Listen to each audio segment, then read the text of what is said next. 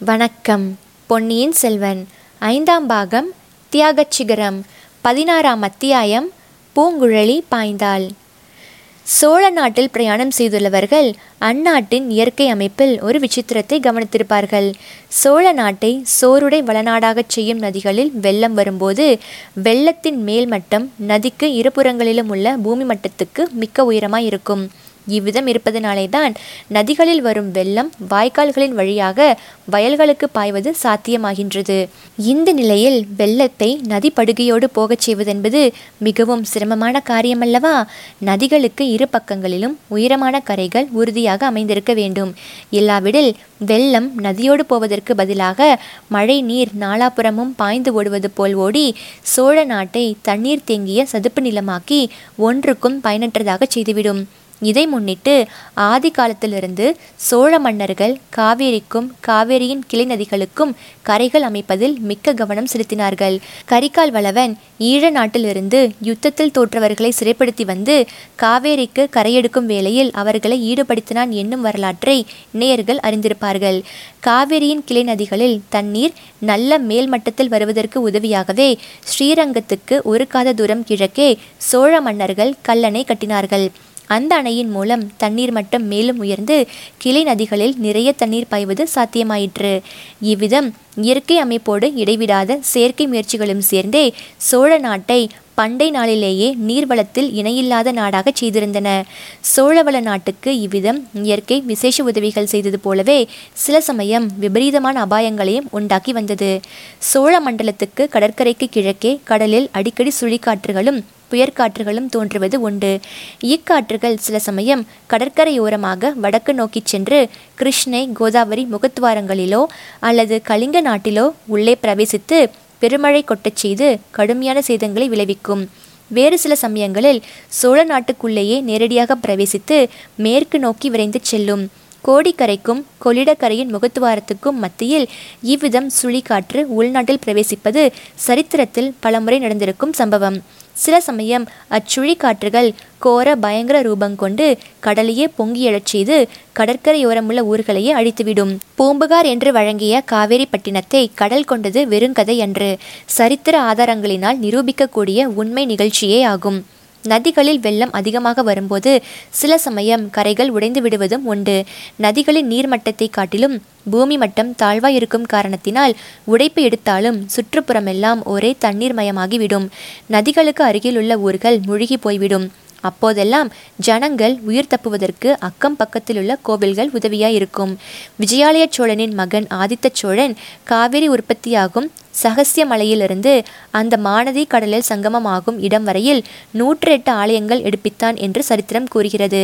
சாதாரண காலங்களில் கோவில்கள் கடவுளை ஆராதிப்பதற்கு பயன்படுவது போலவே பெருவெள்ளம் வந்து உடைப்பெடுக்கும் காலத்தில் மக்கள் கோவில் மண்டபங்களின் மீது ஏறி உயிர் தப்புவதற்கும் உபயோகமாய் இருக்கட்டும் என்பது ஆதித்த சோழனின் நோக்கமாக இருக்கலாம் அல்லவா?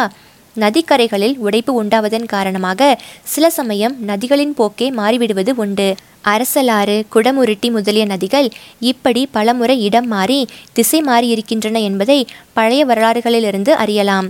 இனி நம்முடைய வரலாறு நடந்த காலத்துக்கு வருவோம். இலங்கை தீவிலிருந்து சோழ நாட்டுக்கு பார்த்திபேந்திரனுடைய கப்பல் வந்து கொண்டிருந்த போது உண்டான சுழிக்காற்று வந்தியத்தேவனை முன்னிட்டு இளவரசர் அருள்மொழிவர்மரை கடலில் குதிக்கச் செய்த பிறகு கடலோரமாகவே சென்று கலிங்க நாட்டை அடைந்து மறைந்தது.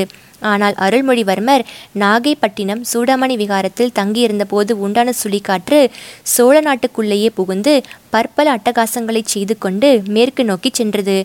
ஒரே இரவில் அது காவிரியின் இருபுறங்களிலும் தன் லீலைகளை நடத்தி கொண்டு போய் மறுநாள் கொங்கு நாட்டை அடைந்து தேய்ந்து மறைந்தது. அது பிரயாணம் செய்த இடங்களில் எல்லாம் பற்பல சேதங்களை விளைவித்தது மட்டுமன்று. அதைத் தொடர்ந்து பெருமழை கொட்டும்படியாகவும் செய்து கொண்டு போயிற்று. மேற்கே போக போக மழை அதிகமாக பெய்தது. ஆகவே காவேரியிலும் கொள்ளிடத்திலும் அவற்றிலிருந்து பிரிந்த கிளை நதிகளிலும் மறுநாள் முதல் வெள்ளம் அபரிதமாக வந்தது. பல நதிகள் கரைகளை உடைத்து கொண்டன. மழையினாலும் நதிகளின் உடைப்பினாலும் சோழ நாடெங்கும் வெள்ளக்காடாகி விட்டது. ஆனால் இவ்வளவு இயற்கை விபரீதங்களுக்கும் சோழ நாட்டு மக்களை பீதி கொண்டு செயலிழந்து செய்துவிடவில்லை. இவை அடிக்கடி நடைபெறும் நிகழ்ச்சிகளாதலால் அம்மாதிரி நிலைமைகளில் என்ன செய்ய வேண்டும் என்பதை மக்கள் அறிந்திருந்தார்கள். அப்போதைக்கு கோவில் மண்டபங்களிலோ வேறு உயரமான இடங்களிலோ ஏறிக்கொண்டு உயிர் தப்புவார்கள். வெள்ளம் எவ்வளவு அவசரமாக வந்ததோ அவ்வளவு துரிதமாக வடிந்து போய்விடும். வீடுகளை இழந்தவர்கள் அக்கம் பக்கத்தில் உள்ளவர்களின் உதவியை கொண்டு உடனே வீடு கட்டி கொள்வார்கள். ஐயோ போய்விட்டதே. என்று தலையில் கையை வைத்துக்கொண்டு உட்கார்ந்து விட மாட்டார்கள். சோர்வு சோம்பல் என்பதையே அறியாத தன்னம்பிக்கை கொண்ட மக்கள் அக்காலத்தில் சோழ நாட்டில் வாழ்ந்திருக்கிறார்கள். இல்லாவிடில் இன்றைக்கும் உலகம் கண்டு வியக்கும்படியான அற்புதங்களை அவர்கள் சாதித்திருக்க முடியாது அல்லவா? வானதி கோயில் மண்டபத்தின் மீது ஏறாமல் தவறி தண்ணீரில் விழுந்ததும் முதலில் மண்டபத்தின் மேல் ஏறியிருந்தவர்கள் கவலை அடைந்தார்கள். ஆனால் உடனடியாக அந்த கவலை மாறியது. வானதி சோதிடர் வீட்டு கூரை மீது தொத்தி கொண்டதை பார்த்து அவர்களுக்கு தைரியம் உண்டாயிற்று. இளைய பராட்டி ஓரளவு குதூகலமே அடைந்தாள்.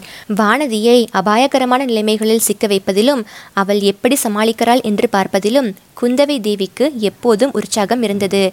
வீராதி வீரரான தம்பியை மணந்து கொள்ளப் போகிறவள் நெஞ்சு துணிவுள்ள தீர மங்கையாக வேண்டுமென்பதில் இளைய பிராட்டிக்கு சிரத்தை இருந்தது. அத்தகைய தீரத்தை வானதியின் உள்ளத்தில் வளர்க்கும் பொருட்டு குந்தவை பல உபாயங்களையும் தந்திரங்களையும் கையாண்டு வந்தாள். அந்த உபாயங்கள் நல்ல பலன் அளித்திருக்கின்றன என்ற நம்பிக்கையும் அவளுக்கு ஏற்பட்டிருந்தது. சில காலமாக வானதி மூர்ச்சியடைந்து விழும் வழக்கத்தை விட்டுவிட்டிருந்தாள் அல்லவா? இப்போது குந்தவியின் தந்திரம் ஒன்றுமின்றி தெய்வாதீனமாகவே வானதியின் தீரத்தை சோதிக்கும் வாய்ப்பு ஏற்பட்டு விட்டது சுற்றிலும் வெள்ளம் சூழ்ந்திருக்க ஓர் ஓட்டுக்கூரையின் மேல் வானதி தொத்திக் கொண்டிருந்தாள். அவள் பயப்படாதிருப்பாளா?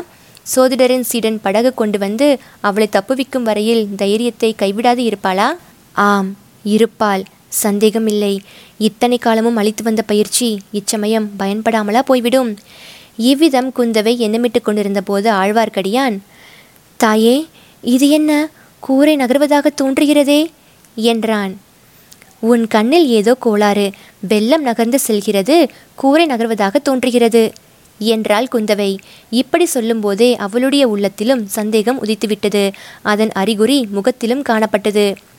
அம்மா நன்றாக பாருங்கள் என்றான் ஆழ்வார்க்கடியான். ஐயோ இது என்ன விபரீதம்? என்றாள் இளைய பிராட்டி. சோதிடரே உம்முடைய சீடன் சீக்கிரம் படகுடன் வருவானா? என்றான் ஆழ்வார்க்கடியான். போதும் போதும் சோதிடரையும் அவருடைய சீடனையும் நம்பியது போதும். திருமலை உன்னால் வானதியை காப்பாற்ற முடியுமா என்று பார். இல்லாவிட்டால் நானே வெள்ளத்தில் குதிக்க வேண்டியதுதான். வானதிக்கு ஏதேனும் நேர்ந்துவிட்டால் அப்புறம் நான் ஒரு கணமும் உயிர் வைத்திருக்க மாட்டேன் என்றாள். தாயே அபாயம் நீரும் காலத்திலேதான் நிதானத்தை இழக்கக்கூடாது. இது தங்களுக்கு தெரியாதது அல்ல. கொடும்பாளூர் இளவரசிக்கு உதவி செய்வதற்காக என் உயிரை கொடுக்கவும் சித்தமாயிருக்கிறேன். அதனால் பயன் ஏற்பட வேண்டுமே. படகு இல்லாமல் நான் மட்டும் நீந்திச் சென்றால் அந்த கூரையில் போய் நானும் தொத்தி ஏறிக்கொள்ளலாம். கொடும்பாளூர் இளவரசியை தாங்கும் கூரை என்னையும் சேர்த்து தாங்குமா? அல்லது இரண்டு பேரையும் வெள்ளத்தில் அமுக்கிவிட்டு கூரையும் கீழே போய்விடுமா? இதை பற்றி சிறிது யோசிக்க வேண்டும். பூங்குழலியின் சிரிப்பு சத்தத்தை கேட்டு அவளை இருவரும் திரும்பி பார்த்தார்கள். இந்த வீர வைஷ்ணவர் யோசித்து முடிப்பதற்குள் கொடும்பாளூர் இளவரசியின் வாழ்க்கை முடிந்துவிடும் என்றாள் பூங்குழலி. அப்படி நேர்ந்தால் இந்த ஓடக்கார பெண் சந்தோஷப்படுவாள் என்று ஆழ்வார்க்கடியான் கூறியதும் பூங்குழலியின் முகத்தில் ஆத்திரம் குதித்தது. திருமலை மேலும் தொடர்ந்து கூறினான். ஆனால் தேவி அவ்விதம் ஒன்றும் நேரப்போவதில்லை. ஆளிலை மேல் பள்ளி கொண்டு அகிலமெல்லாம் காப்பாற்றும் திருமால் வானதியையும் காப்பாற்றுவார். மச்ச கூர்ம வராக அவதாரங்கள் எடுத்து இந்த பூவுலகை காப்பாற்றிய ஸ்ரீமன் நாராயணன் கொடும்பாளூர் இளவரசியையும் காப்பாற்றுவார். அதோ பாருங்கள் சோதிடர் சீடன் படகுடன் வருகிறான். ஆழ்வார்க்கடியான் சுட்டிக்காட்டிய திசையில் உண்மையாக படகு வந்து கொண்டிருந்தது. அப்படகு வெள்ளத்தின் வேகத்தை எதிர்த்து இவர்கள் இருந்த கோயில் மண்டபத்தை நோக்கி மெதுவாக வந்து கொண்டிருந்தது. வானதி ஏறியிருந்த கூரையோ வெள்ளத்தோடு போய்க் கொண்டிருந்தது.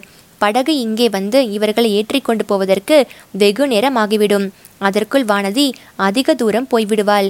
கண்ணுக்கு மறைந்தாலும் மறைந்து விடுவாள். இதையெல்லாம் எண்ணி மண்டபத்தில் மேல் நின்றவர்கள் படகில் வந்த சோதிடர் சீடனை பார்த்து உறக்க கத்தினார்கள். சமிக்ஞைகளும் செய்து பார்த்தார்கள். தன்னை சீக்கிரம் வரச் சொல்கிறார்கள் என்று எண்ணிக்கொண்டு அவன் படகை விரைவாக செலுத்தி வர முயன்றான். பூங்குழலி அப்போது குந்தவையை பார்த்து தேவி எனக்கு அனுமதி கொடுங்கள். நான் நீந்தி போய் படகை வழிமறித்து அழைத்துச் சென்று கொடும்பாளூர் இளவரசியை ஏற்றி வருகிறேன். என்றாள். குந்தவை சிறிது தயங்கினாள். பூங்குழலி கையை கொடுக்கப் போய்தான் வானதி வெள்ளத்தில் விழுந்தாள் என்பது அவளுக்கு நினைவிருந்தது. தேவி என்னை நம்புங்கள். என்னுடைய அஜாக்கிரதையினால்தான் இளவரசி வெள்ளத்தில் விழுந்தாள். ஆகையால் அவரை மீட்பது என்னுடைய கடமை என்று பூங்குழலி கூறினாள். பெண்ணே உன்னை நான் நம்புகிறேன். ஆனால் வானதியைத்தான் நம்பவில்லை. என்றாள் குந்தவை. ஆஹா நான் இருக்கும் படகில் ஒருவேளை ஏற மறுத்து விடுவார் என்கிறீர்களா? அப்படியானால் அவரை ஏற்றிவிட்டு நான் இறங்கிக் கொள்வேன் என்று சொல்லிக்கொண்டே பூங்குழலி வெள்ளத்தில் பாய்ந்தாள். படகை நோக்கி விரைந்து சென்றாள். குந்தவை சோதிடரை பார்த்து ஐயா சோதிடரே உம்முடைய சாஸ்திரத்தில் ரொம்ப நம்பிக்கை வைத்திருந்தேன். இன்றைக்கு அந்த நம்பிக்கையை இழந்துவிட்டேன் என்றாள். ஆனால் எனக்கு இன்றைக்குத்தான் பூரண நம்பிக்கை ஏற்பட்டது. தேவி கொடும்பாளூர் இளவரசியின் ஜாதக பிரகாரம் அவருக்கு இன்று பெரிய கண்டம் வர வேண்டும் பழுவேட்டரையர் மூலம் அது வருமோ என்று நினைத்தேன். அப்படி வராமற் போகவே ஆச்சரியமடைந்தேன். வேறு விதமாக கண்டம் வந்தது. இளவரசி இந்த கண்டத்துக்கு தப்பி பிழைப்பார். ஆஹா அவருடைய அபூர்வமான கைரேகைகள். அவர் விஷயமாக நான் சொல்லியிருப்பதெல்லாம் நிறைவேறும். அதை பற்றி சந்தேகமில்லை என்றார். அழகாய்த்தான் இருக்கிறது. அது எப்படி நிறைவேறும்? பாரதி இந்த கண்டத்துக்கு தப்பி பிழைத்தாலும் உம் ஜோசியம் நிறைவேறப் போவதில்லை. சற்றுமுன் உம்முடைய வீட்டில் அந்த பெண் செய்த சபதத்தை நீர் கேட்கவில்லையா? என்றாள் குந்தவை.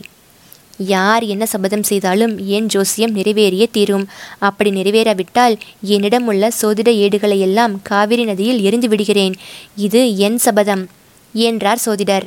அப்போது ஆழ்வார்க்கடியான் சோதிடரே உமது ஏடுகளை நீரே எரியும் வரையில் காவேரி மாதா காத்திருக்கவில்லை. அவளே கொண்டு போய்விட்டாள் என்றான். சோதிடர் அவன் கூறியதன் உண்மையை உணர்ந்து திகைத்து நின்றார். ஆயினும் என் சோதிடம் பலிக்காமற் போகாது என்று தம் வாய்க்குள்ளேயே முணுமுணுத்து கொண்டார்.